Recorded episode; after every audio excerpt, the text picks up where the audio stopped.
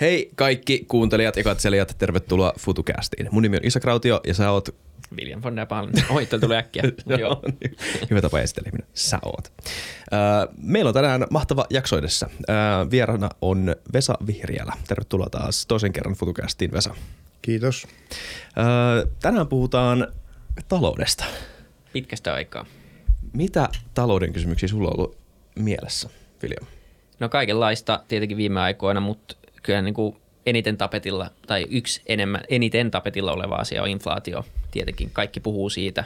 Tuntuu, että siitä puhutaan jopa ehkä vähän liikaa, soti itsensä vastaan, mutta tota, se on semmoinen asia, että kun kysyy ihmisiltä, että no, että mistä se, mistä se on syntynyt ihan oikeasti ja minne se on tästä nyt menossa seuraavan puolen vuoden aikana, niin paljon mielipiteitä, mutta mitään niin tietenkään varmoja vastauksia kenellekään ei ole. Mutta olisi mielenkiintoista kuulla, että miten sä näet sekä sen, että, että tota, – missä mennään tällä hetkellä tämän inflaation suhteen ja, ja mihin tämä tästä mahdollisesti, jos pitäisi ottaa kristallipallo esille, niin on, on menossa lähiaikoina.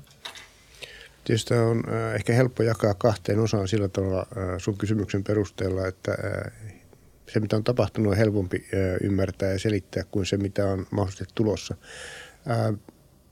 Tämän inflaatioprosessin taustalla on yhtäältä tavallaan reaktio siihen, mitä tapahtui koronakriisin aikana ja oikeastaan sitä ennenkin jo globaali finanssikriisi eurokriisin jälkeen. Maailmassa on harjoitettu hyvin kevyttä rahapolitiikkaa viimeiset kymmenen vuotta. Ja nyt kun koronakriisi iski, niin tämä rahapolitiikka keveni entisestään ja sen rinnalle tuli hyvin suuressa määrin myöskin finanssipoliittista elvytystä ennen kaikkea Yhdysvalloissa, mutta myöskin Euroopassa. Ja voi sanoa, että tämä rahapolitiikan keventäminen, valtionpapereiden ostot ja sitten näiden keskuspankkien omien korkojen laskut mahdollistivat sen, että valtiot saattoivat velkaantua paljon ilman, että sillä oli mitään sanotaan vaikutusta valtioiden velanhoitokustannuksiin. Korkotaso pysyi hyvin matalana ja velko oli tavallaan ilmaista ja sitä on otettu paljon. Tätä on käytetty kysynnän tukemiseen. Ihmiset toisaalta ovat olleet varovaisia säästäneet paljon, yrityksetkään eivät ole investoineet hirveän paljon.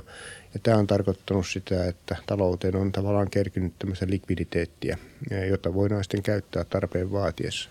Ja tämä alkoi purkautumaan jostakin viime vuoden 2021 aikana samaan aikaan, kun sitten tarjontapuolella kokonaistarjonta globaalisti kehittyi huonosti, jossa päivättiin takapakkiakin osittain tämän koronan takia. Koronahan oli tämmöinen tarjontasokki alun perin tuotantoa katosi paljon pois, mutta siitä jäi myöskin pysyvämpi jälki sillä lailla, että ihmisiä vetäytyi työmarkkinoilta oikeastaan kaikkialla Yhdysvalloissa, Britanniassa, myöskin muualla – ja nyt nämä ihmiset eivät ole tulleet takaisin samassa määrin, varsinkaan Yhdysvalloissa tai Britanniassa. Suomessa varsin hyvin. Meillä on kor- historiallisesti korkea työllisyysaste. Monessa muussakin Euroopan unionin maissa työllisyysaste on hyvä, mutta kaiken kaikkiaan niin tämä työmarkkinoiden palautuminen on ollut vain osittaista. Tarjonta on tässä mielessä ää, heikommalla tolalla kuin mitä olisi saattanut kuvitella. Ja toinen tarjontaongelma sitten on ollut se, että ää, meillä on ollut ää, ennen kaikkea Kiinassa – näitä covid-rajoituksia, jotka ovat hyvin ankaria. Ne ovat sotkeneet tarjontaketjuja. Siinä on myöskin konttiliikenne ollut välillä, välillä pahasti solmussa.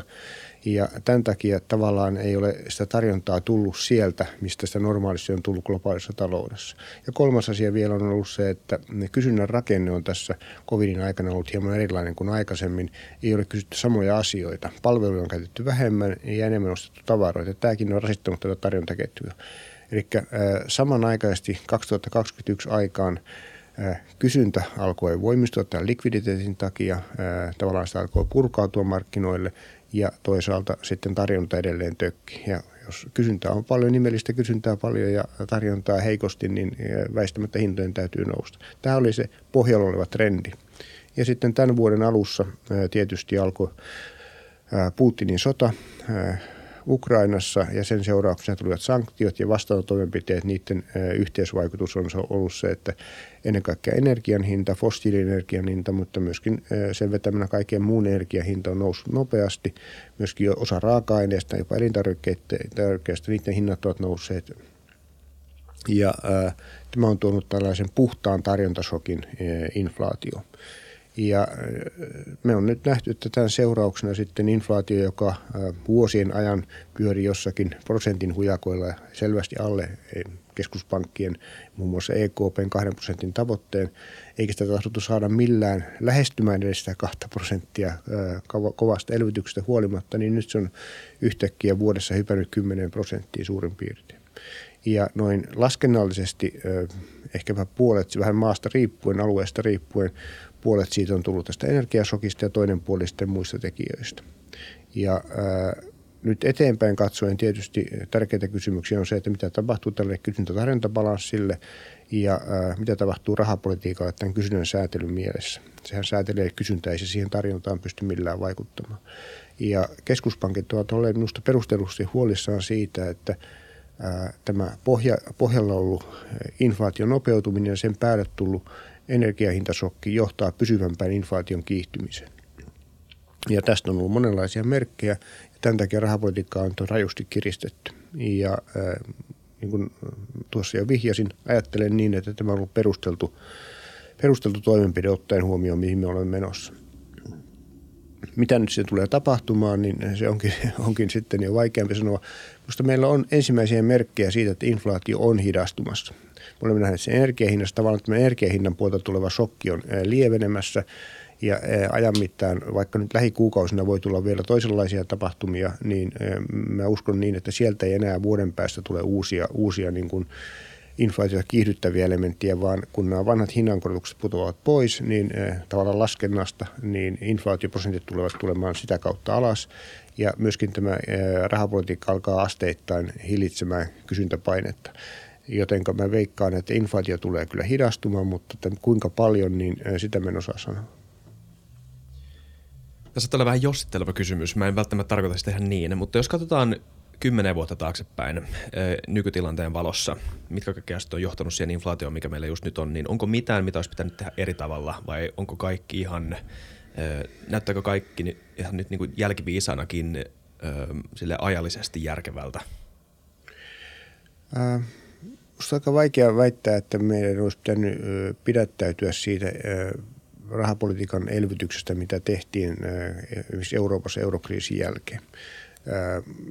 Se oli syvä taantuma ja syntyi paljon velkaa. Inflaatio ei ottanut lähteäkseen liikkeelle. Minusta se oli perusteltua isossa mitoissa. Aina tietysti voi marginaalilla sanoa, että mitä, mitä olisi voinut tehdä toisin. Se, missä selvemmin voi sanoa, että on tehty virheitä, niin liittyy tähän finanssipolitiikan elvytykseen. Ennen kaikkea Yhdysvalloissa tässä Bidenin hallinnon alkuvaiheessa se finanssipoliittinen elvytys, joka oli toistakymmentä prosenttia BKTstä, ja jota siinä vaiheessa ja monet myöskin niin sanotut kenssiläiset ekonomistit Yhdysvalloissa kritisoivat ylimitoitettuna, on heijastunut Yhdysvaltojen inflaation kovalla tavalla. Ja äh, Mä luulen, että hieman tätä samaa on meillä ollut Euroopassa, ei ehkä samassa mitassa. Että tavallaan se finanssipolitiikan reaktio, mikä on ollut ymmärrettyä ja perusteltu, on ehkä mennyt hieman överiksi meilläkin.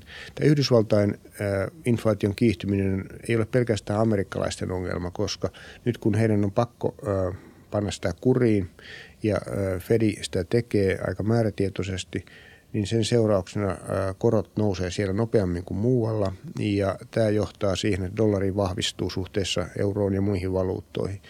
Ja tämä on ongelma Euroopalle siinä mielessä, meidän tuontiinflaatio voimistuu, kun sillä meidän rahallamme saa vähemmän. Ja, ja samalla sitten kehittyvien, monet kehittyvät maat, jotka ovat velkaantuneet dollareissa, kokevat, että heidän dollarin velkansa tulevat yhtäkkiä raskaimmiksi ja samalla dollarikorot nousevat. Et tähän tulee monia jännitteitä. Et siinä mielessä että yksi iso maa, joka on tavallaan rahoitusjärjestelmän ja maailmantaloudenkin tietynlainen ankkuri, kun siellä makropolitiikka ei mene aivan putkeen, niin siitä sitten kärsivät kaikki muutkin. Tarkoittaako överiksi tässä tapauksessa liikaa rahaa? Itse asiassa joo, kyllä, että joo. se elvytys oli liian suurta. Siellä annettiin liian paljon rahaa, pumpattiin kansantalouteen julkiseen, jonka mahdollisti jälleen Yhdysvaltain keskuspankin kevyt politiikka, mutta jonka sitten Yhdysvaltain talouspolitiikan, finanssipolitiikan päättäjät, Bidenin hallinto, hallinto päätti. Semmoinen kysymys tulee mieleen, että tota, ja mä en tiedä, mitä mieltä sä oot yleisesti ottaen siihen, että kannattaako käyttäytymistiedettä sekoittaa yhtään talouteen vai ei siitä eri koulukuntia. Mutta kuitenkin, niin ähm, kuinka paljon tässä inflaatiosta on myös semmoista niin kuin ikään kuin henkistä?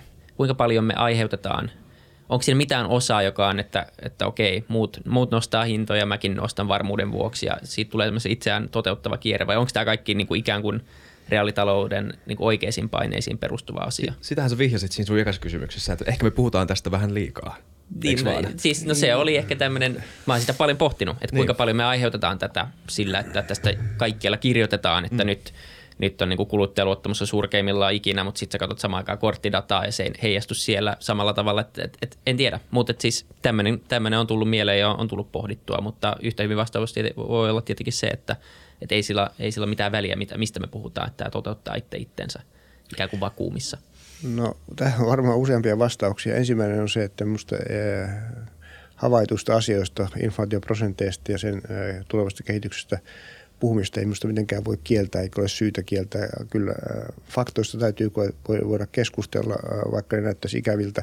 Toinen asia sitten on se, että äh, kyllähän viimeisten 10-15 vuoden kokemus erilaisista taloudellisista ilmiöistä, oikeastaan voi sanoa parinkymmenen vuoden kokemus viittaa siihen, että meillä on erilaista käyttäytymistä, jota on vaikea ihan puhua, pukea rationaaliseksi kaikilta osin.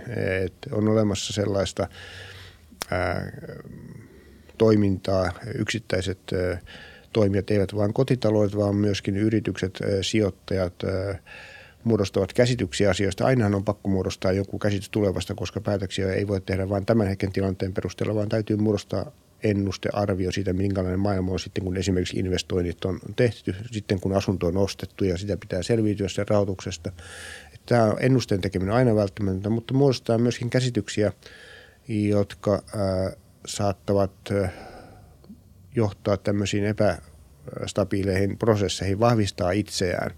Et siitähän on tutkimusta jo, että esimerkiksi 2000 luvun alkupuolella Yhdysvalloissa, kun kehittyy asuntokupla ja ylipäätään rahoitusmarkkinakupla, joka jälkeenpäin paljastui sitten kuplaksi, niin monilla sijoittajilla oli epärealistisen kova käsitys siitä, miten tämä tilanne, hinnat tulee, varallisuushinnat tulevat kehittymään ja tekevät sen takia sijoituksia. Ja kysymys ei ollut siitä, että he olisivat huijanneet vain asiakkaita, vaan he tekivät itse myöskin näitä sijoituksia. Toisin sanoen he uskovat siihen puheeseen, mikä he, mitä he puhuivat siitä, miten varallisuushinnat tulevat jatkuvasti nousemaan. Ja tämä on hankala kysymys tietysti politiikan tekijälle sen takia, että mehän me tiedä oikeastaan, mitkä ne oikeat varaisuushinnat ovat. Ja äh, on vaikea mennä sanomaan, että milloin, milloin pitäisi ikään kuin lyödä jarrua, kun äh, se ajankohtainen informaatio viittaa siihen, että kaikki on hyvin. Ja, ja äh, että tällä tavalla niin mä luulen, että yksi niistä erheistä, mitä syntyi ennen globaalia finanssikriisiä, oli äh, politiikan puolella juuri olla välittämättä siitä, että varallisuushinnat nousivat nopeasti, velkaantuminen kasvoi nopeasti.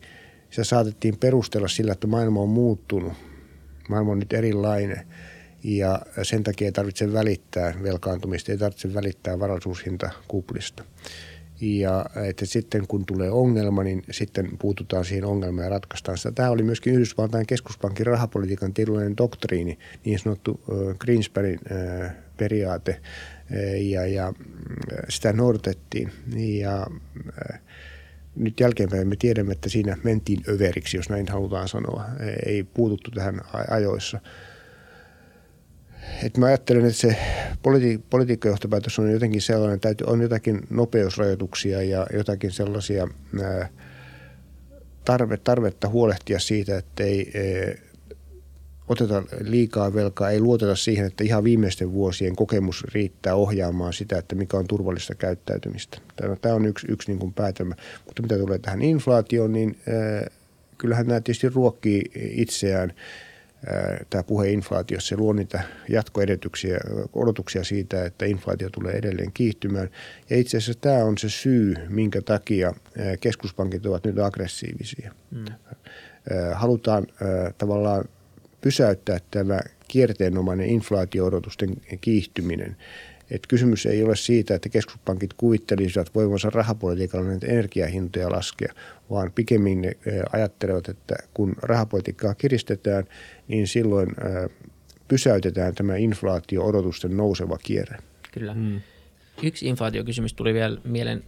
Jonkun verran kritisoitu sitä tapaa, millä inflaatiota ylipäänsä lasketaan, esimerkiksi kuluttajapuolella, että, että ne tuotteet, mitä näissä kuvittelissa ostoskoreissa ei, ei vastaa ihmisten arkea. Ja moni, moni on sitä mieltä, että inflaatio on todellisuudessa korkeampi kuin, kuin mitä ehkä se on näissä mittareissa. Tai Jenkeistä on kuullut, kuullut paljon kritiikkiä sille – mun mielestä 80-luvulla laskettiin siellä inflaatio esimerkiksi eri tavalla, ja jos vielä laskettaisiin sille, niin, niin jossain vaiheessa oli 14-15 prosenttia se inflaatio. Onko tässä niin kuin mitään perää tämmöisissä väitteessä vai, vai mihin tämä niin kuin inflaation laskeminen perustuu ja onko se, lasketaanko sitä ikään kuin, heijastaako se todellisuutta oikealla tavalla? No ei se, tavallaan ideaali kysymys on siitä, että meillä olisi yksi hyödyke, joka, jonka ominaisuudet on vakiot yli ajan ja mitattaisiin sen hintaan. No näin maailmassa ei ole. Meillä on paljon hyödykkeitä, palveluita ja erilaisia tuotteita ja nyt tuotteiden ominaisuudet myöskin muuttuvat.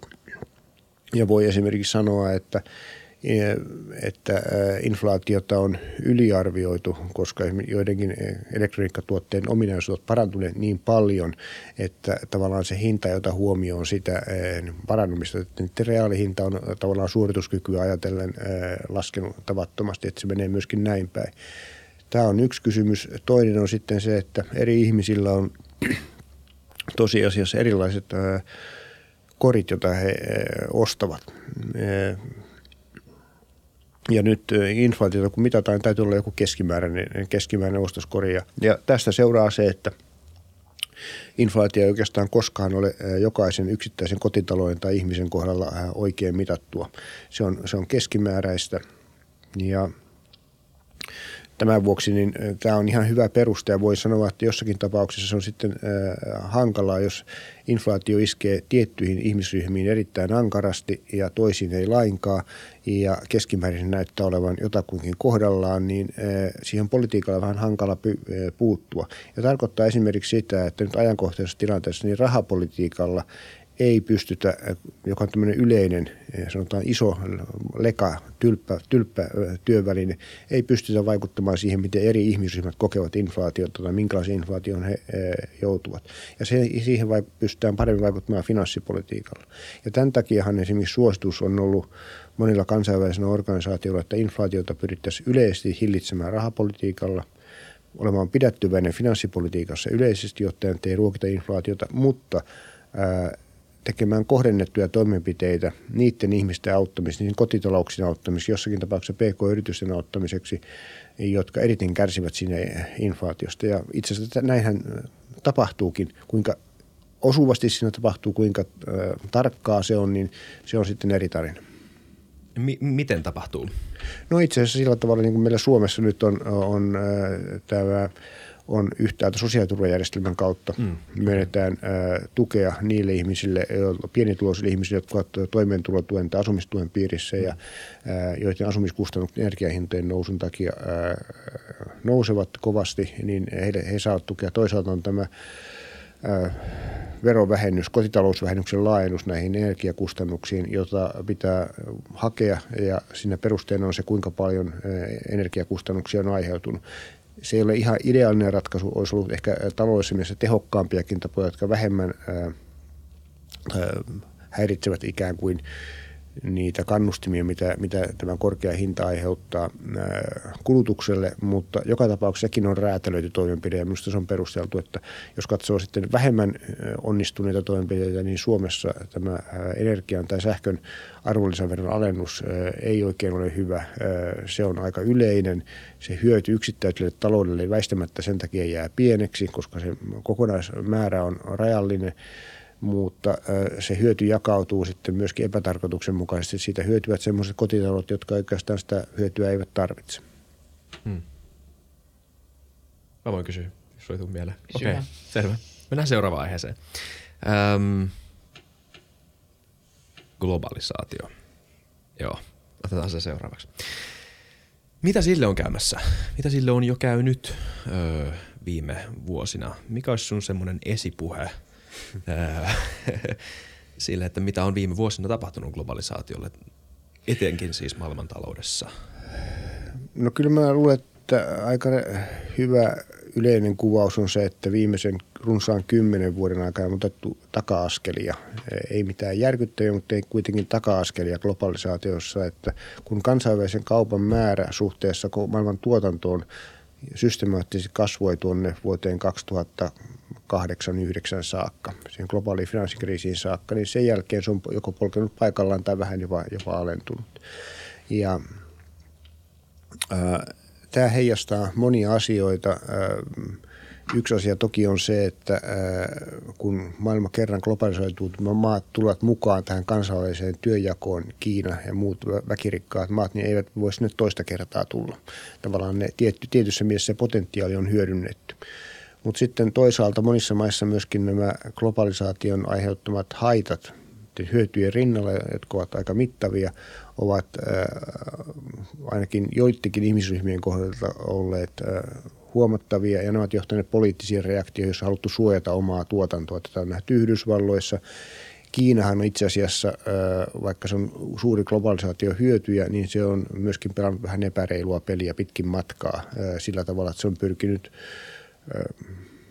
kyllä hyödyntämään länsimaista teknologiaa, tuomaan sitä kotimaahan – mutta samalla rajoittanut länsimaisten yhtiöiden mahdollisuuksia toimia Kiinassa ja etenkin kilpailla kiinalaisten yritysten kanssa samalla kun se on vaatinut ja saanut muun muassa VTO-jäsenyyden kautta mahdollisuuden päästä muualle maailmaan verrattain vapaasti.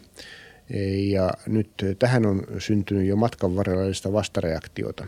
Yhdysvalloissa ennen kaikkea se alkoi Trumpin aikana, mutta on jatkunut nyt eikä varmaan ole katoamassa minnekään, että halutaan suojata omia markkinoita sen takia, että koetaan Kiinan kilpailutavat epäreiluiksi. Ja tämä on tavallaan se tilanne, missä me on oltu jo vuosien ajan. Ja nyt sitten viimeisen vuoden aikana etenkin tämän Putinin hyökkäyssodan seurauksena meille on tullut uusi ö, huoli, joka liittyy ennen kaikkea siihen, että miten autoritaariset valtiot käyttävät ö, tavallaan niitä taloudellisia ö, kytkentöjä, mitä heillä on muihin maihin hyväkseen. Venäjä on käyttänyt sitä hyvin brutaalilla, selkeällä tavalla Euroopassa vähentämään energian tarjontaa, nostamalla sen hintaa. Ja pelko on myöskin siitä, että Kiina, joka on myöskin tietysti autoritaarinen valtio, vähän eri tavalla ei ehkä ihan päättömästi toimi kuin Putin, mutta kuitenkin saman, samantyyppinen valtio, niin saattaa käyttää omaa vahvaa asemaansa maailmantaloudessa muiden painostamiseen. Ja tämä voi liittyä esimerkiksi näihin harvinaisiin maametalleihin, kaikkiin siihen, mitä tarvitaan vihreässä siirtymässä. Monet niistä raaka-aineista, jotka tässä tärkeitä ovat sellaisia, että Kiinalla on iso määrä niitä. Ne ovat, he ovat haanneet myöskin oikeuksia tämmöisiin raaka-aineisiin ympäri maailmaa, muun muassa Afrikassa. Ja äh, on huoli siitä, että äh, Kiina tarpeen tullen käyttää niitä samalla tavalla poliittiseen kiristykseen kuin äh, Venäjä on käyttänyt energiaa Euroopassa. Ja tämä luo uuden äh, tavallaan lisäperusteen sille, minkä takia – lännessä, Yhdysvalloissa, Euroopassa suhtaudutaan varovaisemmin globalisaation edistämiseen ja pikemminkin mietitään sitä, että miten voidaan omalla talousalueella pärjätä ilman strategisesti tärkeitä kytkentöjä Kiinan tai muihin maihin. Mitäs mieltä sä oot tuosta lähestymistavasta? Eikö toimee Eikö päinvastoin pitäisi yrittää liittää Afrikkaa mukaan kansainväliseen ää, tota, talouteen ja ei olla aiheuttamatta tämmöisiä niin kuin yksisuuntaisia suhteita, joita voi kiristää, joita voi käyttää hyväksi jonkun toisen valtion toimesta. Öm, no mä kysyn sen eka, sitten sen jälkeen mä kysyn toisen kysymyksen. Miten Joo. tuosta? No ennen kaikkea tietysti Afrikka on semmoinen alue, jonka suhteen mielellään näkisi, että Eurooppa ja Yhdysvallat mm. olisi mahdollisimman avoimen Kyllä vaihdannan, vaihdannan kannalla, taloudellisten suhteiden kannalla sen takia, että Afrikka on väestömäärältään se alue, joka kehittyy, kasvaa eh, paljon, kun maailman väestökehitys muuten on rauhoittumassa. Kiinan väestö tulee supistumaan tai supistuu jo ja jossakin vaiheessa Intiankin väestö varmaan kääntyy laskuun, mutta Afrikassa se kasvu jatkuu pitkään. Ja toisaalta mä luulen, että on meidän eurooppalaisten ja pohjoisamerikkalaisten etu, että Afrikka kokee sen maailmanjärjestyksen, jossa, jota, jota me edustamme houkuttelevampana kuin kiinalaisen mallin tai venäläisen mallin.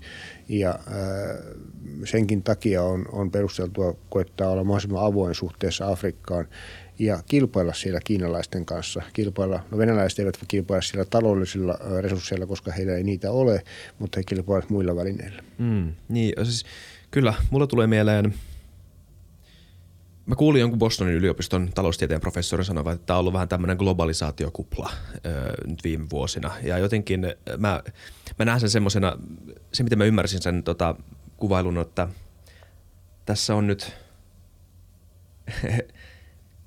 tässä on ollut, ollaan nyt mennyt aika niin kuin nastalaudassa globalisaation kanssa, mutta ei ole vielä ihan ehkä ihan ymmärretty, mitä, mihin kaikkiin elämän ja yhteiskunnan osa-alueisiin se astuu.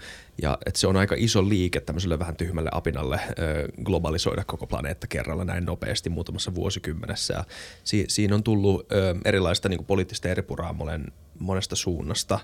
Ö, jotku, joku aiheellista, joku ehkä vähemmän, en tiedä, se on eri keskustelu, mutta – kun puhutaan maailmantalouden supistumisesta, niin mulla tulee kyllä meka mieleen nimenomaan ne, ehkä ne kenialaiset tai ruandalaiset, jotka on niinku just päässyt maistamaan sitä, että jes, täältä se voisi tuntua parhaimmillaan. Öö, niin,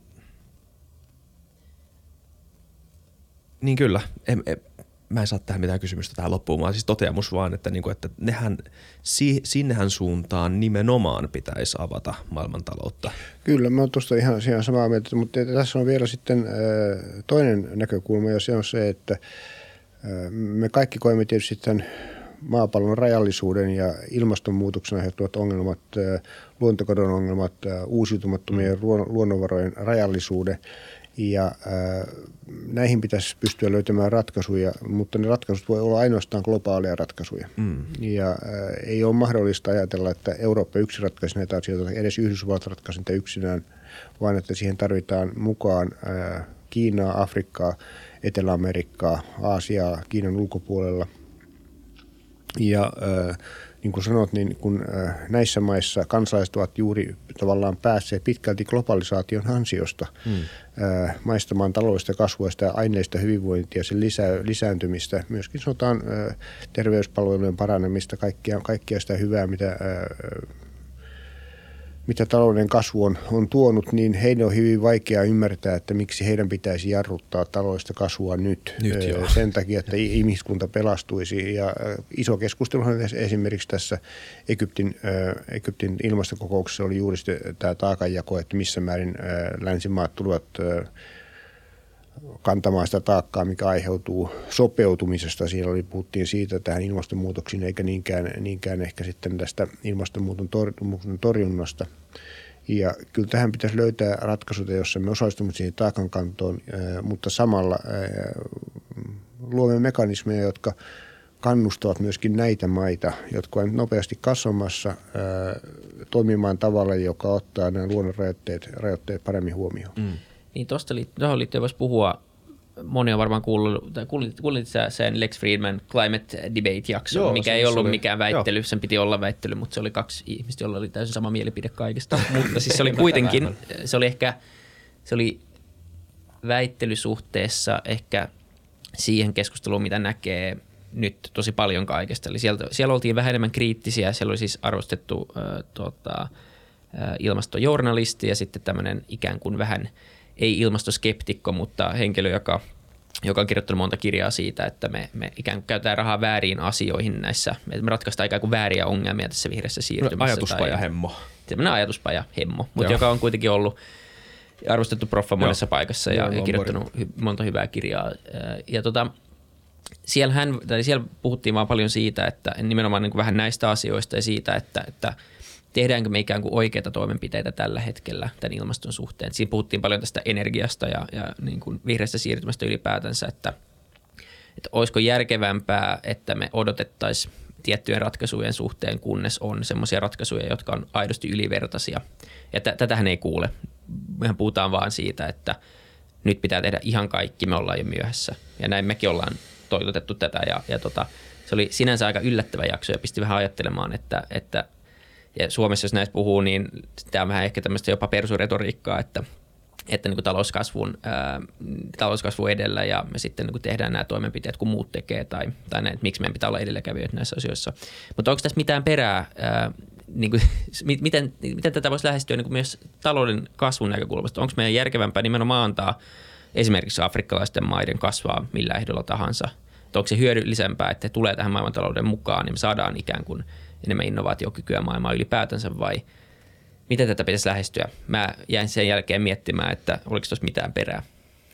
No, mä en ole mitenkään nyt ilmastopolitiikkakysymysten asiantuntijat osaisin sanoa siihen, enkä teknologia-asiantuntija, mutta kun katsoo historiaa taaksepäin, niin äh, kyllähän äh, kaikki isot muutokset ovat loppujen lopuksi kuitenkin sitten perustuneet teknologiaan, uudenlaisiin tuotantotapoihin, parempiin tuotantotapoihin ja Esimerkiksi jos nyt katsomme kehittyneitä Eurooppaa ennen kaikkea, niin meidän CO2 tai kasvihuonepäästö intensiteettihän on laskenut dramaattisesti jo pitkän aikaa. Tavallaan samaa PKT-yksikköä kohdimme saastutamme tässä mielessä tai haittaamme ilmastoa paljon vähemmän kuin aikaisemmin. Ja myöskin absoluuttisesti kehitys on ollut, ollut hyvä mutta se ei ole kyllä kaiketi ilmastoasiantuntijoiden mukaan riittävää se vauhti, mikä, mikä tapahtuu globaalisti tässä suhteessa. Ja, ja äh, mä en nyt menisi äh, sanomaan, että he ovat ehdottomasti väärässä tässä asiassa, vaan pikemminkin ajattelisin, että kai se valtavirta-ajattelu äh, ympäristöasiantuntijoiden piirissä on, että me tulemme aiheuttamaan itsellemme isoja vaurioita ja potentiaalisesti katastrofaalisia vaurioita, jos tämä ilmastonmuutoskehitys jatkuu sitä vauhtia, mikä, mikä nyt on olemassa. Ja tämä luontokato-kysymys on vielä moniulotteisempi ja hankalampi. Me ymmärrä kaikkia sen seurauksia varmastikaan, koska emme niitä kaikkia ekosysteemien kytkentöjä tai niiden haavoittuvuutta tarkkaan ottaen osaa, osaa arvioida. Ja se mua häiritsi esimerkiksi siinä jaksossa, että sanaa luontokato ei mainittu kertaakaan neljäs niin. tunnissa, mikä oli tosi yllättävää. Mutta mun johtopäätös ei ole se, että meidän pitäisi syödä kaikkialla jarrut päälle tavallaan mm. taloudelliselle kasvulle, taikka johtopäätös, että meidän pitäisi, pitäisi tuota, toisaalta meidän pitäisi odottaa parempia teknologioita. Mä olen ymmärtänyt niin, että olemassa olevilla teknologioilla pystytään hyvin dramaattisesti edelleen vähentämään kasvihuonepäästöjä, jos ne otetaan nopeasti käyttöön. Ja tämä tarjoaa mahdollisuuksia – ja totta kai sitten toinen puoli on se, että meidän täytyy koko ajan kehittää uutta teknologiaa ja minusta tavallaan äh, rohkaiseva, äh, ehkä jopa lohdullinen havainto oli se covidin yhteydessä, että kun siihen asti on ajateltu, että rokotteen kehittäminen tämän tyyppisiin ongelmiin vaatii vuosien työtä, mm niin itse asiassa osoittautui, että me saatiin rokotetta aika, aikaiseksi vuodessa kahdessa. Ja, vähän, ja niitä innovaatioita tehtiin eri suunnilla. Niitä tehtiin Saksassa, Yhdysvalloissa, niitä tehtiin Britanniassa eri pohjilta, niin erilaiselta ää, lääketieteelliseltä pohjalta hieman. Ja ää, molemmat ratkaisut osoittautuvat ää, tehokkaaksi ja toimiviksi. Ja ratkaisevaa siinä oli se kyky ikään kuin nopeasti ottaa ne voimavarat käyttöön, se tietotaito ja runtata läpi se prosessi. Ja tässä mielessä mä ajattelen, että ihmiskunta on kyllä aika, aika tuota kyvykäs, kunhan nämä hienosti sanotaan kannustimet toimia oikein on paikalla. Ja mm. tämän takia niin itse mä ajattelin, että tässä on vaan se järkevin tapa on koettaa huolehtia siitä, että eri puolilla maailmaa kannustimet toimia – oikein siinä mielessä, kun me ajattelemme nykyisen tiedon pohjalta, mikä on oikein toimimista. Joo. Muuten sen rokotteen suhteen pitää vaan niin. sanoa, että se oli valmis muutamassa viikossa se BioNTechin rokote. Että se, mikä kesti, oli, oh. oli niin kuin validaatio niin, ja regulaatio. Joo. Mutta siis kun sulla on RNA-rokotteet, niin se on älyttömän mRNA. nopeata. Niin. niin se, oli, se oli aivan oikein, oikein mutta että, kyllä tämä niin kuin testaaminen on tärkeää, Totta koska vi, vi, niin rokotteilla voidaan ottaa myöskin vahinkoa paljon ja, ja tota, itse asiassa samanlainen tilannehan oli, oli Britanniassa, jossa oli sitten tämmöinen ei-RNA, perinteisempi rokote, joka, joka siellä kehitettiin. Mä satun lukemaan siitä yhden kirjan, joka oli kyllä fasinoiva kertomus siitä, miten mm. kun tahtoa on, niin asioita saadaan tehtyä. Mm, kyllä. Niin, mä sanon vaan nopeasti, ei tarvitse puhua Lomborgista tämän, tätä koko jaksoa, mutta tota, se oli eka kerta tuli tutuksi mulle Penn and Teller Bullshit-ohjelmasta itse asiassa. Ja, ai, kauan, kauan, kauan, kauan sitten. se on älyttävä merkki. Joo, mutta tota, ei vaan siis ihan, se oli ihan ok jakso. Siis mun mielestä se peruspointti kaikkihan nämä jutut, mehän pitäisi, tämä on tosi, tosi pitkä keskustelu, me keskusteltaisiin niin. Lomborgin näin. Ei puhuta siitä the, devil, liikaa. the devil's in the details aina mm. näissä Joo, jutuissa. ja, ja mä en niistä hirveän paljon tiedä. niin Joo, paljon ni, luottamusta. nimenomaan. Mun mielestä se va- vaikea pala purtavaksi monelle on enemmän se, että niissä teorioissa niin käy ilmi se, että Lomborg sanoi, että meidän, meidän ei, me ei voida puhua ehkäisemisestä enää, meidän pitää puhua jo adaptaatiosta tähän uuteen ö, tota, ilmastonmuutoksen tuomaan maailmaan. Ja se on niin kuin ehkä enemmän se, mikä on ihmiselle ehkä va- vähän vaikea pala purtavaksi. En ota kantaa nyt tässä keskustelussa siihen, että onko hän oikeassa vai ei, koska siihen, siihen meidän pitäisi mennä yksityiskohtiin. Mutta se oli varmaan, se on mun mielestä se, missä, missä ihmiset on silleen, että Mä luulen, että se on se. mm, Plus, joo. että siinä ei puhuttu luontokadosta yhtään, mikä niinku, sä et voi pyhy vaan puhua tästä niinku ongelmasta yhdellä mittarilla. Se, se on niinku ongelmallista. Mutta jos puhut, jatketaan vielä sillä globalisaatioteemalla, niin, niin, niin tota, Intia on tietenkin niinku semmoinen ä, asia tässä, joka on, sitä ei voi sivuttaa. Toisaalta kehittyvistä markkinoista ja Intiasta on puhuttu ainakin niin kuin markkinoilla ja niin kuin sijoitusmielessä jo vuosikaudet, että Intia tuntuu olevan siinä mielessä ollut vähän semmoinen ikuinen lupaaja aina. Uh, mutta nyt mä katsoin, että Intian, uh, Intia kasvaa toiseksi nopeimmiten ensi vuonna arvioiden mukaan kaikista G20-maista ja melkein 77 prosenttia GDP-kasvua. Tämä on niin kuin vanhoja Kiinalukuja. Ja tota, onko nyt Intian aika, onko tämä vuosikymmen se, kun Intia tulee vihdoinkin ikään kuin maailmantalouteen ää, mukaan aidoksi peluriksi, koska sehän pitäisi olla tämän vuosikymmenen lopussa niin, niin talousmielessä niin kuin isompien joukossa jo. Ja ainakin nyt mitä katsoo, mitä siellä on tapahtunut, on se, että Intia on tulossa niin kuin online. Ja niin kuin siellä on, jos katsoo kännyköiden käyttöastetta, nettikäyttöastetta, nämä asiat on nousussa. Se on ainakin yksi selkeä trendi, mitä siellä nyt tapahtuu, mutta mikä on sun arvio tästä Intiasta ää, ylipäätänsä? Onko se ikään kuin vähän uusi veturi? Voiko se olla jopa uusi veturi globalisaatioon ja, ja tuleeko siitä ikään kuin kolmas tämmöinen mahti Venäjän ja Kiinan rinnalle parhaimmillaan?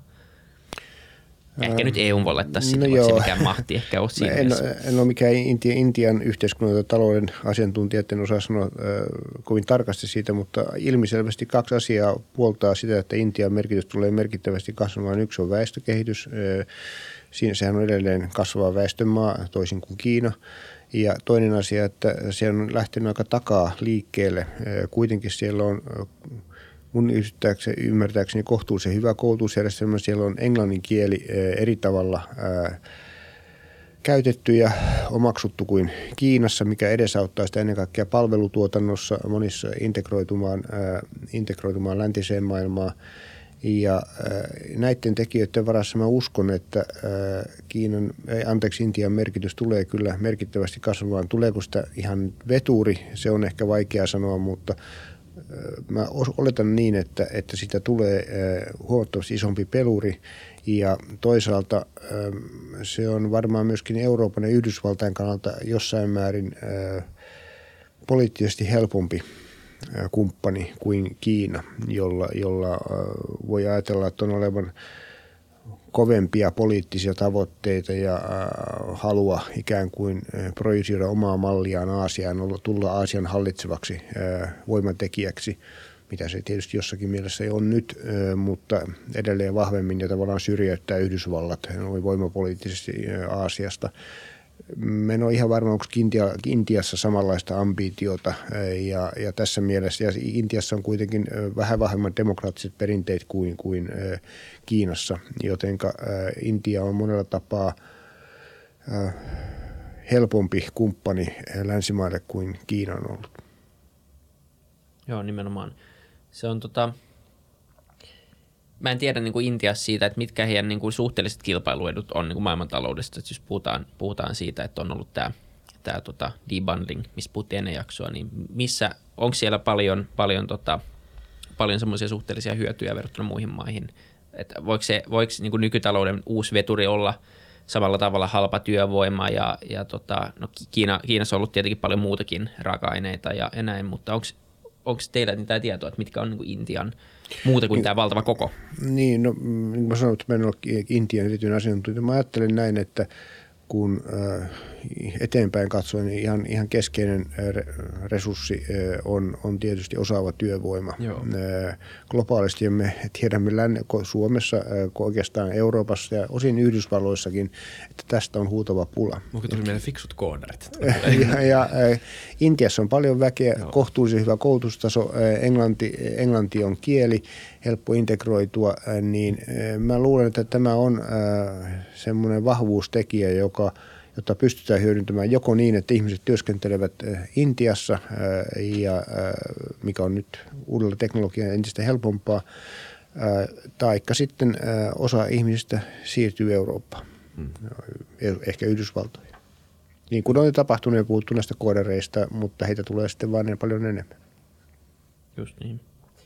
Mitä ottaa tämä uuden ajan rahapolitiikka? Tai puhutaan, voidaanko nyt jo puhua mistään uuden ajan rahapolitiikasta? Tavallaan sillä tavalla jo, että enää ei eletä semmoisessa staattisessa nollakorkojen maailmassa. Mitä tämä tarkoittaa lyhyellä ja pitkällä aikavälillä sun mielestä? No itse asiassa me luulen, että tässä välillä ehkä puhuttiin äh, uudenlaista rahapolitiikasta maailmassa, jossa äh, reaalikorko on äh, nolla tai negatiivinen ja, ja nimelliskorot on myöskin samalla, samalla tasolla inflaatiota kun ei ole. Et, äh, tässähän syntyy keskustelua niin sanotusta modernista rahateoriasta, mm. joka, jota minä nyt en erityisesti sen paremmin tunne kuin arvostakaan. Valtavirtaekonomistit eivät sitä kovin uskottavana tarinana pitäneet, enkä minäkään sitä semmoista selkoa ole saanut.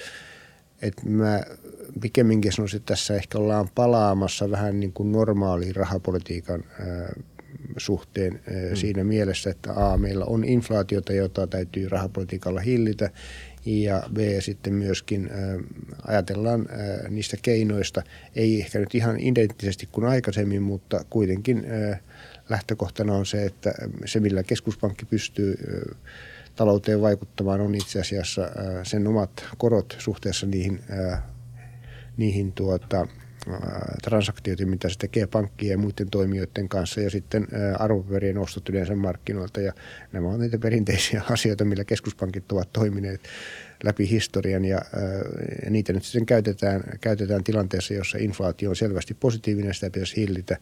Mä luulen, että me ollaan ikään kuin tässä mielessä palaamassa normaalimpaan maailmaan kuin missä me oltiin viimeiset kymmenen vuotta. Mm. Ehkä sitten näin. Miten se vanha MMT-maailma tulee näkymään tässä uudessa modernissa maailmassa? Miten sen jäänteet tulee vaikuttaa tähän perinteisempään rahapolitiikan malliin? No mä en itse asiassa MMTlle hirveän paljon palis, palis painoa, mutta tässähän oli tosiaan periodi, jolloin korot oli aivan olemattoman pienet, joka tarkoitti tietysti sitä, että mikä tahansa velkokanta ei ollut hirveän iso ongelma. Ja, ja ää, ei kannata murehtia sellaisista asioista lyhyellä aikavälillä. Ja se, on, se vaikutti, mä luulen, että paitsi ö, ihmisten mielessä vaikutti myöskin poliittisten päättäjien mielestä. Velkaan suhtauduttiin ö, vähän eri tavalla kuin aikaisemmin. Ja, ja tota, Musta saattoi tiettyyn rajan saakka pitää perusteltuna sillä tavalla, että toki jos korot ovat pikemminkin 0 kuin 15, niin annettu velkautumisaste niin on vähemmän ongelmallinen. Tämä on kai ihan niin kuin hyvin yksinkertaista aritmetiikkaa. Mutta se toinen ja sitten toinen tarina, mikä tähän liittyy, on se, että me olemme nähneet reaalikorkojen pitkäaikaisen laskun. Sitä on tapahtunut oikeastaan hyvin pitkällä ajalla, jopa vuosisatojen mittaisesti, mutta ennen kaikkea viimeisten parinkymmenen vuoden aikana. Ja nyt oikeastaan tähän ajatteluun, joka välillä oli hyvinkin vahvasti voimassa, oli ajatus, että, tai liittyy ajatus siitä, että tämä tulee jatkumaan. Me tulemme näkemään nolla- tai negatiivisia reaalikorkoja pitkälle tulevaisuuteen – No, nyt tällä hetkellä ne ovat syvästi negatiivisia, kun inflaatio on niin, niin nopeaa, mutta on minusta hyvät syyt ajatella, että me palaamme koroissa hieman normaalimmalle tasolle. En tarkoita sitä, että me palaisimme semmoisiin reaalikorkoihin, mitä me nähtiin nopean kasvun aikana, koska koroilla ja reaalikorolla ja reaalisella kasvulla on, on tietty yhteys keskenään. Mutta mä uskon, että me tulemme näkemään korkeampia reaalikorkoja kuin mitä me olemme tottuneet viimeisen kymmenen vuoden aikana. Ja kun inflaatiokin on nyt, kun se on tämmöisen sysäyksen saanut, tulee olemaan vähän normaalimmalla, pidemmällä aikavälin keskimääräisellä tasolla, niin nimelliskorotkin tulevat olemaan selvästi korkeampia kuin mihin on totuttu. Ja meillä on paluu asio- tähän asio- näihin asioihin, mutta – Ehkä sillä tavalla, että jos puhutaan esimerkiksi Euroopan, Euroopan valtioiden velkasuhteista, on paljon puhuttu 60 prosentin raja EUn säännöstössä, niin sen merkitys on jonkin verran vähäisempi, koska se korkotaso joka tapauksessa tulee olemaan pienempi kuin silloin, kuin, tai näin mä ajattelin, näin mä uskon, kuin silloin, kun esimerkiksi Maastrichtin sopimuksessa määriteltiin tämä 60 prosentin velakatto. Jos miettii sitä, mitä se tarkoittaa maailmantaloudelle, jos ohjauskorot ja, ja reaalikorot jäisi pidemmäksi aikaa korkeammalle, niin, niin onko se sitten vaan uusi normaali, me totutaan siihen, ehkä kaikkein huonoimmat investoinnit ää, jää pois ja me otetaan vaan vähän vähemmän riskiä, mutta onko sillä muita, muita suoria vaikutuksia kuin siihen, että kasvu mahdollisesti hidastuu vähän ja, ja investointi, investointien kanssa joudutaan olemaan tarkempia kuin mitä ehkä viimeiset 10-15 vuotta? En mä näe. Tietysti aina sopeutumisvaiheessa, kun hypätään vanhasta totutusta maailmasta uuteen, niin silloin tapahtuu kaiken näköistä. Ja niin kuin me otsikoissa olemme lehdissä ihan äskettäinkin ollut kertomuksia siitä, miten ihmiset ovat kauhistuneet sitä, miten asuntoluottojen korkojen nousu yhtäkkiä vaikuttaakin kuukausi, kuuka, joka kuukausi, kuukausi, kuukausi käytettävissä oleviin ää, tuloihin. Jossain Kanadassa esimerkiksi mä tiedän, kuinka paljon yksityisvarallisuudesta online rahaa. Ihan käsittämättömät määrät, prosentit ja keskiarvolla. Mä en tiedä. Niitä on eri maailmassa eri, eri, eri tavalla. Totta kai aina sitten se kysymys on siitä, että mitä se toisella puolella tasetta on, että onko siellä semmoista mm. ää, likvidiä varallisuutta, joka voidaan realisoida niin. nopeasti, vai onko se kaikki epälikvidiä, ja silloinhan tämä velka voi olla todella iso ongelma siirtymäaikana, mutta tuossa on kysymykseen, niin kunhan tästä siirtymävaiheesta päästään tavallaan normaalimpaan ja odotukset siitä, mikä tulee olemaan korkotaso, ovat taas jälleen vakiintuneet, niin en mä näe siinä oikeastaan juuri mitään muuta vaikutusta kuin, että silloin on tietty merkitys sen suhteen, että kuinka paljon – otetaan riskiä ja sillä voi olla investointia hieman hillitsevä vaikutus, mutta samalla se investointien kohdentumista todennäköisesti parantaa mm. ja se nettovaikutus taloudelliseen kehitykseen kasvuun on sitten epäselvempi. Kyllä.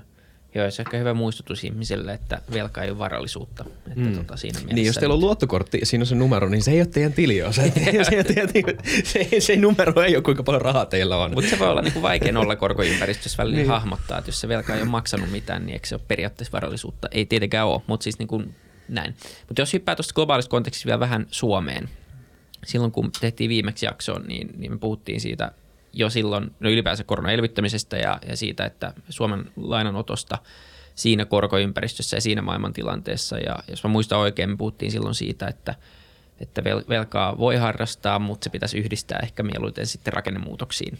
Niin nyt, jos katsotaan vähän taaksepäin, mitä on tapahtunut, ehkä sitä puolitoista vuotta suunnilleen, kun tehtiin jakso, niin tota, onko miten hyvin Suomen uudistukset suhteessa tähän velanottoon on sun mielestä toteutettu? Toteutunut ja, ja tästä eteenpäin, niin, niin tota, miltä tämä Suomen velkaantumistilanne näyttää?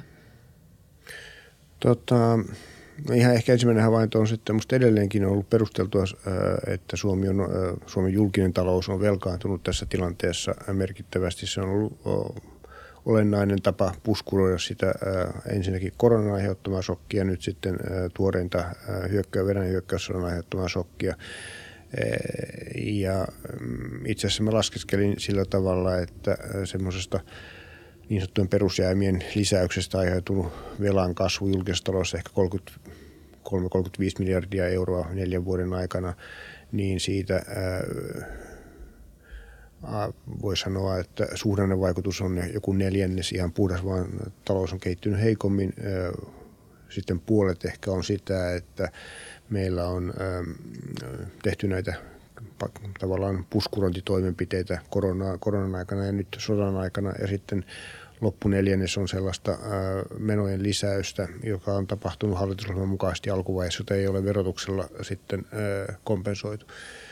Mä en äh, hirveästi kritisoi sitä, että me olemme velkaantuneet varsin merkittävästi lisää viimeisten, viimeisten kahden vuoden aikana – mutta se, mikä on ongelmallisempaa, on, että äh, sitten ei ole pystytty tavallaan nipistämään äh, julkistaloutta niin tai kiristämään sitä niin, että meillä tämä pysyvä velkaantumisen vauhti hidastuisi. Että jos me kerralla otamme paljon velkaa hyvin perustein, niin sitten olisi tärkeää säilyttää se kyky huolehtia sitä velasta järjellisin kustannuksin mentäessä eteenpäin. Ja sen takia esimerkiksi kehyssääntöjen poikki toistuva rikkominen ja ennen kaikkea vaikka niissä ei ole kysymys isoista luvuista sinänsä verrattuna tähän kokonaisvelkaantumiseen, mitä nyt on tapahtunut, niin ne ovat ongelmallisia, koska ne vähentää luottamusta siihen, että mm, Suomen valtio tulee huolehtimaan omasta velkakestävyydestään pitkällä aikavälillä. Se ei ole nyt mitenkään uhattuna. Mä en koe, että meillä olisi mitään paniikkitilannetta velan, velan suhteen,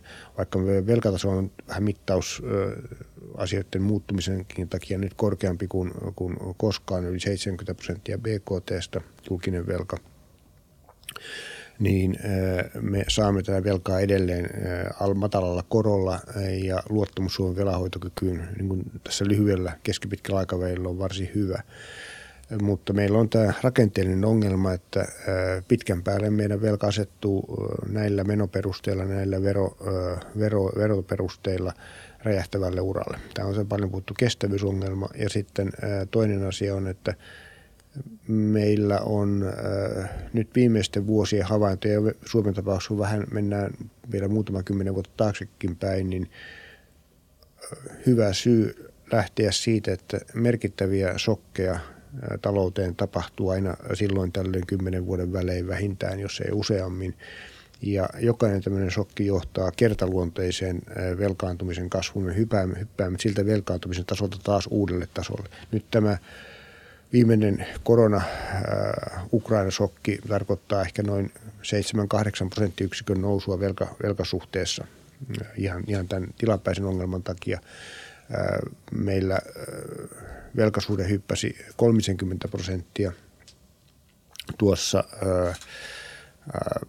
korona, anteeksi, globaali finanssikriisin jälkeisenä, jälkeisenä hitaan kasvun periodina – sitä ennen se saatiin 15 vuodessa 30 prosenttiyksikköä alas, kun se silloin suuressa Suomen 90-luvun taantumassa hyppäsi 50 prosenttia ylöspäin muutamassa vuodessa. Näitä shokkeja tulee ja sen takia julkisen talouden täytyisi olla sellaisessa tilassa, että se kykenee tilapäisesti näitä velkaryyppyjä ottamaan. Ja mä olen huolissani siitä, että tämä nykyinen ura, millä me ollaan, vaikka se ei ole lyhyellä aikavälillä mitenkään katastrofaalinen, niin se on pitkän päälle ongelmallinen.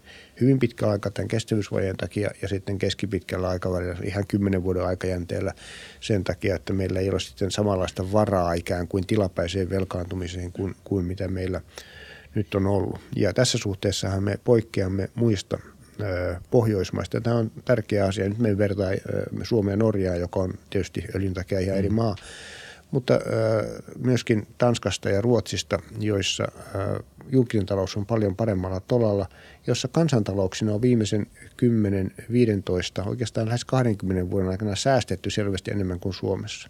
Mikä osittain näkyy myöskin siinä, että Suomessa varallisuutta on kertynyt kotitalouksille vähemmän kuin, kuin näissä maissa ja näkyy julkisen talouden velkaantumisen kasvuna. Ja kun me nyt toisaalta tiedämme, että meidän käsitys siitä, mitä yhteiskunnan tai julkisen sektorin pitäisi pystyä kansalaisille turvaamaan, tämä pohjoismainen hyvinvointimalli, on likimain samanlainen kuin Ruotsissa tai Tanskassa. Me ajattelemme sitä, mikä on yhteiskunnan vastuu ihmisten asioista, on suurin piirtein samanlainen. Niin kyllä meidän yhteiskunnan kyky tavallaan ja valtion julkisen sektorin kyky huolehtia siitä vastuusta pitäisi olla suurin piirtein samanlainen. Ja nyt semmoista ei sitä ole. Mm.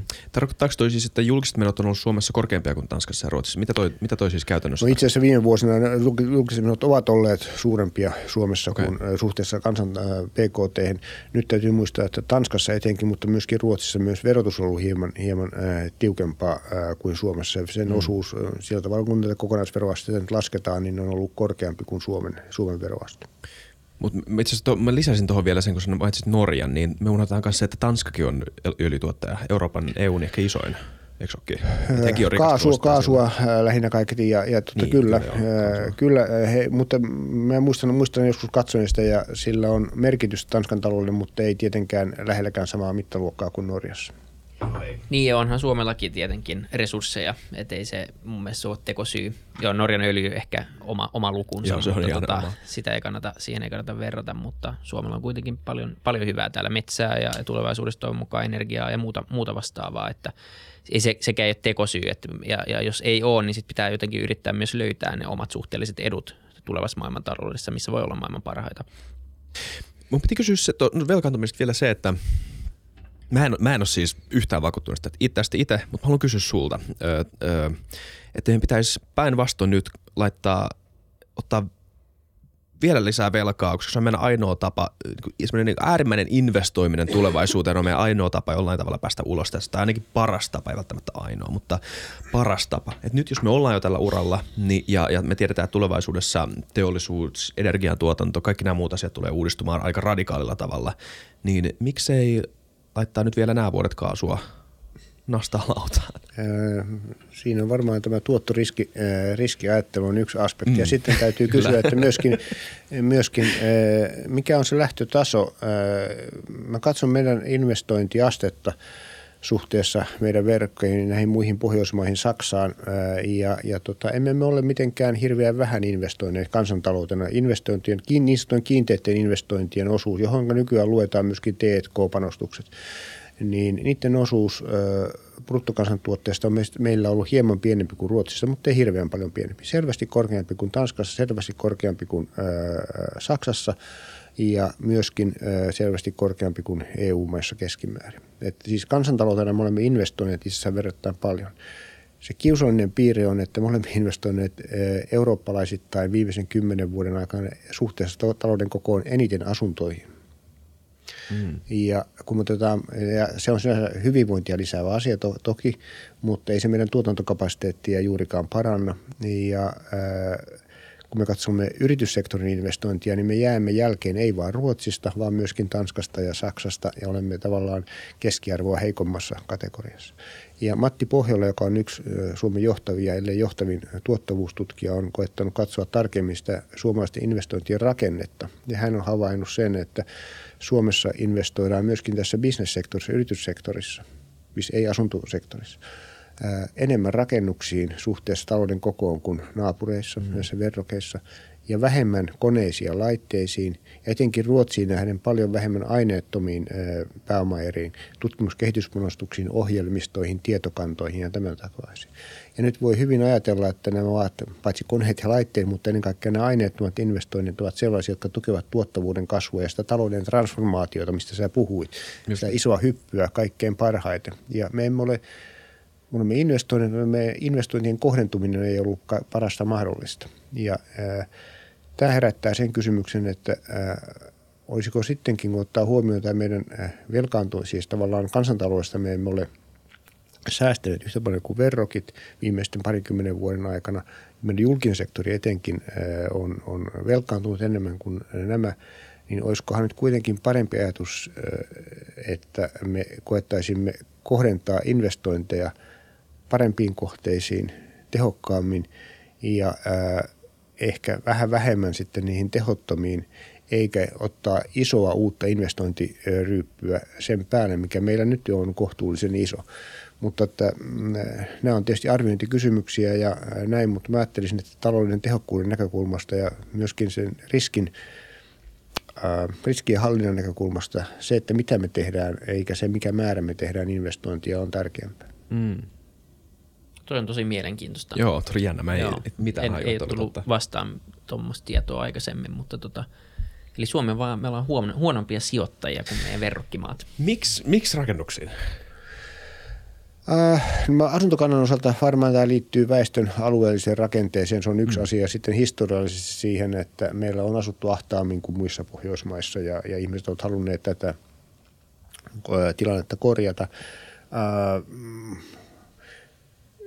mä, mä en tiedä, että onko mitään yhtä hyvää selitystä. Itse mä oon taipuvainen ajattelemaan, että äh, tämä se ei ehkä riipu niin kuin liiketoiminnan kannattavuudesta yleisesti ottaen. Matti Pohjala on äh, todennut, että bruttotoimintaylijäämä tavallaan, mitä jää, jää yrityssektorissa, ei ole mitenkään huono Suomessa verrattuna näihin äh, verrokkeihin. Että yritys, mm. kun me selvisimme tästä kilpailukykyongelmasta, mikä meillä oli runsas noin kymmenen vuotta sitten, niin, äh, niin ei tämä ehkä ole se varsinainen syy. Yritysverotus esimerkiksi meillä ei ole mitenkään poikkeuksellisen ankaraa. Se ei voi olla se syy. Itse mä ajattelen niin, että tärkein, tärkein tekijä liittyy jollakin tavalla siihen avainresurssiin, mikä tuotannossa se on osaava työvoima.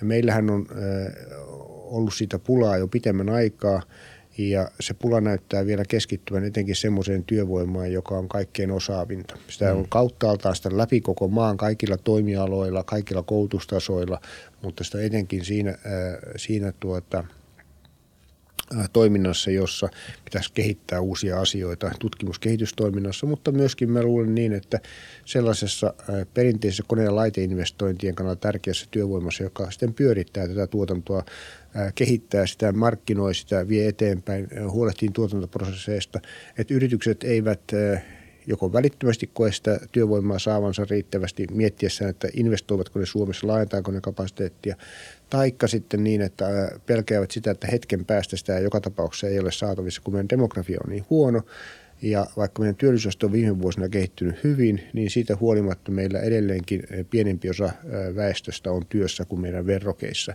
Ja on huoli siitä, että ei tämä tule tästä kasvamaan. Ja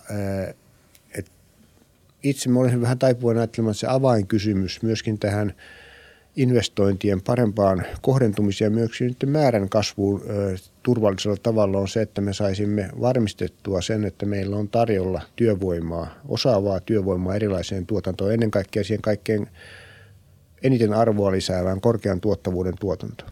Mm. Siitä voisi tehdä oman jakson. Niin voisi kyllä, toi oli tosi, joo. Tuosta on puhuttu kyllä. On monta kertaa. Monta kertaa. Työperäinen maahanmuutto, koulutusjärjestelmän uusiminen. Mitä Jep. näitä nyt on? Miten me saadaan tänne jengi? Niin. Täällä on niin kylmä. Ei täällä ole. ei olekaan. Ei olekaan. Äh, no on tänään. Tänään ei ole niin paha, mutta... Meillä kaikilla on villavaatteita päällä. No, niin, no, niin me voidaan Tämä on asennekysymys. Kyllä. joo, joo, tämä on hyvä paikka. Tämä, tämä, tämä, tämä on yksi maailman parhaimpia paikkoja. Hei, äh, tota, Twitterissä on liikkunut sellainen keskustelu. Äh, meidän tota, podiystävän Sami Miettisen tota, pitkälle viljelemä tämmöinen väite, että niin kuin Suomi, suomalaiset on keskimääräistä niin kuin köyhempiä kuin muut länsi-eurooppalaiset. Ja että Suomi, niin kuin, suomalaiset ja suomalaisten yksityisvarallisuus vertautuisi esim. Portugaliin tai Itä-Euroopan maihin eikä niinkään pohjoismaalaisiin. Tota, tiedät, onko tämä tuttu väite sulle? Olen törmännyt siihen. Joo, joo miten, miten, miten meidän tulisi ajatella tätä väitettä? Onko tämä totta? Käyttääkö Sami oikeita mittareita tämän kysymyksen arvioimiseen tai mitä tässä on? Mikä sun näkemys tästä koko kysymyksestä on? Öö, mä luulen, että siinä on ö, jokin ö, totuusperä ja mä palaan siihen ensiksi, mutta e- ehkä, tai hetken päästä, mutta ehkä ensiksi se, että nämä vertailut on tietysti vähän ongelmallisia useassa suhteessa, miten eri varallisuuseriä arvostetaan esimerkiksi. Eh, ja sitten on tällainen kysymys, eh, joka on aika tärkeä tietysti kaikissa kehittyneissä maissa, miten nämä eläkejärjestelmän varallisuudet ja minkälaiset eläkejärjestelmät, miten ne ikään kuin näkyy yksityisessä varallisuudessa. Meillähän eläketurva on järjestetty tavallaan julkisen sektorin sisällä kokonaan, voi sanoa, työeläkejärjestelmän kautta. Ja siihen on keritty aika paljon varallisuutta. Ja, ja se ei näy yksityisenä omaisuutena. Siitä huolimatta ne eläkeoikeudet, mitkä siellä ihmisillä on, on niiden takana on varallisuutta ja, ja mä en ole ihan varma, että kuinka tämä on tullut sitten näissä muissa maissa otettua huomioon. Et mikä, jos eläkejärjestelmät ovat kovin erilaiset, että siellä eläkkeet ovat, entenkin ja tietenkin totta kai jos ne ovat niin kuin puhtaasti yksityistä säästämistä, eläkevakuutuksia, joko säästämistä puhdasta tai eläkevakuutuksia, niin sitten se näkyy sinne yksityisessä varallisuudessa. Mutta miten sitten esimerkiksi joidenkin työmarkkinajärjestöjen organisoimat, parttien organisoimat eläkejärjestelmät, niiden sijoitukset, miten ne mahdollisesti näkyy yksityisessä varallisuudessa, en tiedä. Mm. Et mä en ole ihan sataprosenttisen varma, että onko se vertailu ihan, ihan reilu. Ja tämän takia mä olisin pikkasen varovainen. Mm. Ää, mutta sitten toinen havainto on se, ja se liittyy siihen, mitä äsken tuossa tuli esille äh, siitä, miten Suomi on kansantaloutena äh, säästänyt, niin meillähän oli vaihtotaseen ylijäämä, joka kuvaa koko kansantalouden säästämistä suhteessa muuhun maailmaan. Vaihtotaseen ylijäämä äh, aina tuonne vuoteen 2003-2004 saakka, ihan tuntua. Sen jälkeen se oli jo, jonkin aikaa vielä positiivinen, mutta sen jälkeen sitten tuosta 2009 lähtien, 2008 lähtien se on ollut pääosin negatiivinen. Siis me olemme tässä mielessä itse asiassa velkaantuneet, jos näin sanotaan, kansantaloutena, ei julkinen sektori pelkästään, vaan kansantaloutena ulkomailla. Kun taas Ruotsi, Tanska, Saksa, Norjasta puhumattakaan, on koko ajan kerryttänyt vaihtoisen ylijäämiä, jotka tulevat 4-6 prosenttia BKT, huomattavan isoja summia. Ja mä tuossa katsoin, että äh, kun näitä kumuloi tuolta noin 7-18 vuodelta siinä vaiheesta lähtien, kun me olimme suurin piirtein samalla tasolla vaihtoisen ylijäämissä kuin meidän verrokin, nämä kolme verrokkia, Ruotsi, Tanska ja Saksa, äh, tähän päivään, niin äh, näyttää siltä, että meillä on – näitä vaihtoisia ylijäämiä tullut joku 80 prosenttia BKTstä vähemmän kuin, tai siis tavallaan niin kuin varallisuutta. Jos se kääntäisi, kääntäisi tuonne meidän, meidän tuonne ö, omaan kansantalouteen, niin jos meillä olisi ollut samanlainen vaihtoiseen ylijäämä kuin ö, näillä verrokeilla, niin meillä ehkä olisi kansantaloutena parisataa miljardia enemmän, enemmän ö, varallisuutta. Parisataa miljardia? Parisataa miljardia. Tämä on aika iso luku ja, ja tota, nyt sitä ei ole. Ja se tarkoittaa, mistä tämä johtuu. Yhtäältä meidän kasvu on ollut heikompaa, se on se keskeinen tekijä, mutta sen ohella, ja sitä mä katson tässä äskettäin yhdessä blogissa, niin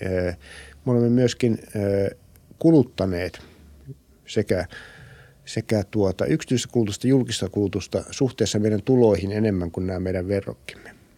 Nämä kolme verrokkia, Ruotsi, Tanska, Saksa ja eh, kasvaneet vähemmän, kuluttaneet enemmän, mistä seuraa, että me olemme säästäneet vähemmän.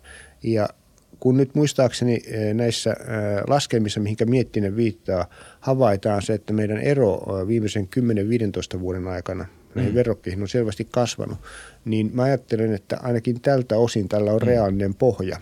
Me olemme itse asiassa säästäneet vähemmän ja sen takia on ymmärrettävä, että meillä on kertynyt sitä varallisuutta, olkoon se julkista, julkista tai yksityistä, niin kaiken kaikkiaan talouteen vähemmän.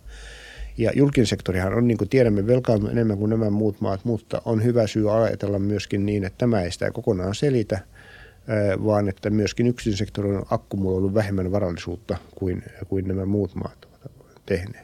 No sitten on vielä yksi aspekti, joka kannattaa ottaa huomioon, ja se on asuntohinnat, jotka ennen kaikkea Ruotsissa ovat nousseet tavattoman nopeasti ja muistaakseni Tanskassa myöskin. Ja äh, meillä on jonkin aikaa ollut syy ajatella, että siellä on vähän tämmöistä kuplailmiötä. Ja musta se, mitä me ollaan nähty viimeisen vuoden aikana, vajaan vuoden aikana, kertoo sitä, näin luultavasti on.